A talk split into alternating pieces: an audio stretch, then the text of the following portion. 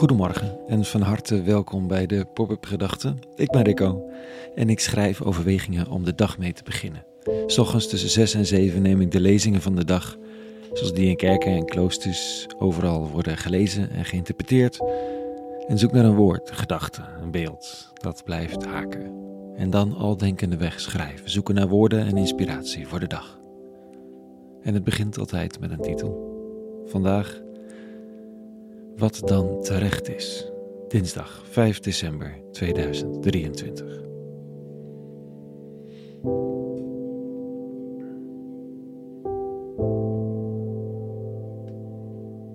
Enerzijds, anderzijds, beide altijd aanwezig. Wie weet alles van de situatie, wie mag oordelen? Ja, de Sint misschien. Het is tenslotte 5 december. Die heeft zijn boek toch, waarin dan alles staat en waar dan niet mee te discussiëren valt, want hij weet van de hoed en de rand. We vertellen dat in sprookjes omdat het in het echte leven niet waar is. In het echte leven gaat het niet precies weten wat en hoe.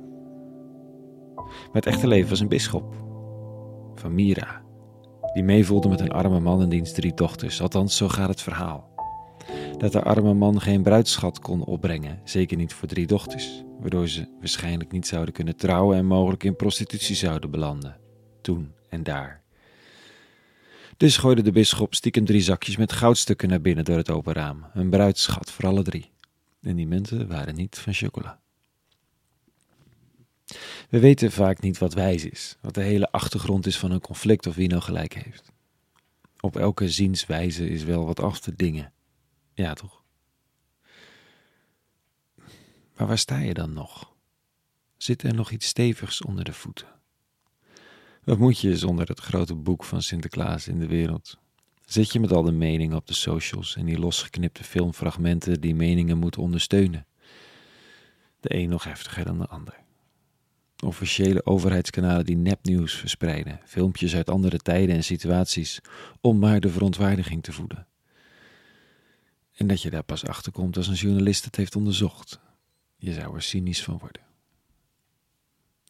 Als men net iets meer dan de helft van de Nederlanders vertrouwt dat verkiezingen eerlijk zullen verlopen, ja, wat dan? De psalmdichter vanochtend bidt zijn eigen versie van de rivier tot aan de zee. Ja. En die is niet Sionistisch en niet Palestijns. Hij gelooft niet zo in politici en dat heeft hij dan wel weer gemeen met een groot deel van de wereldbevolking. Hij hoopt op iets anders opkomst van een vrederijk, een messias, een verlosser, God onder de mensen, een tijdperk van vrede. En hij schrijft: Mogen in zijn dagen, die van die verlosser, de rechtvaardige bloeien, de, de vrede wereldwijd zijn, tot de maan niet meer bestaat. Mogen hij heersen van zee tot zee, van de grote rivier tot de einden der aarde. Ja toch? Dat is een rivier tot aan de zee. Ik vind het wel een mooi alternatief voor de voor- en tegenstanders. Gewoon Psalm 72, een gebed om vrede.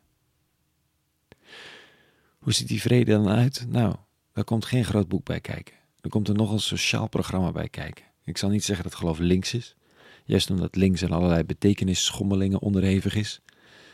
Maar recht en vrede hebben een duidelijke receptuur, en wel de volgende. Hij zal bevrijden wie arm is en om hulp roept, wie zwak is en geen helper heeft. Hij ontfermt zich over weerlozen en armen. Wie arm is, redt hij het leven. Dat is het sociale, religieuze en politieke programma. Weerloos, arm, zwak en naar je hand uitsteken en helpen, zonder aanzien des persoons. Zowel in Ter Apel als in Heerlen als in Rotterdamse buitenwijken. Zo'n psalmdichter zegt dan niet waar je dat van moet betalen. Al geeft de Torah best wel ideeën. Het zegt wat terecht is, wat vrede is, wat regeren tot aan de rivier van de zee zou moeten zijn. Maximale inzet voor iedereen die arm is, zwak is, weerloos is. Mensen, aarde, zee, dieren, rivieren. Of je dat nu doet met zakjes gouden munten of niet, daar zit ergens wel de toekomst.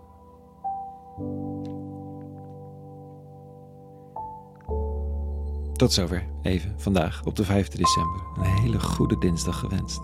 En vrede. En alle goeds.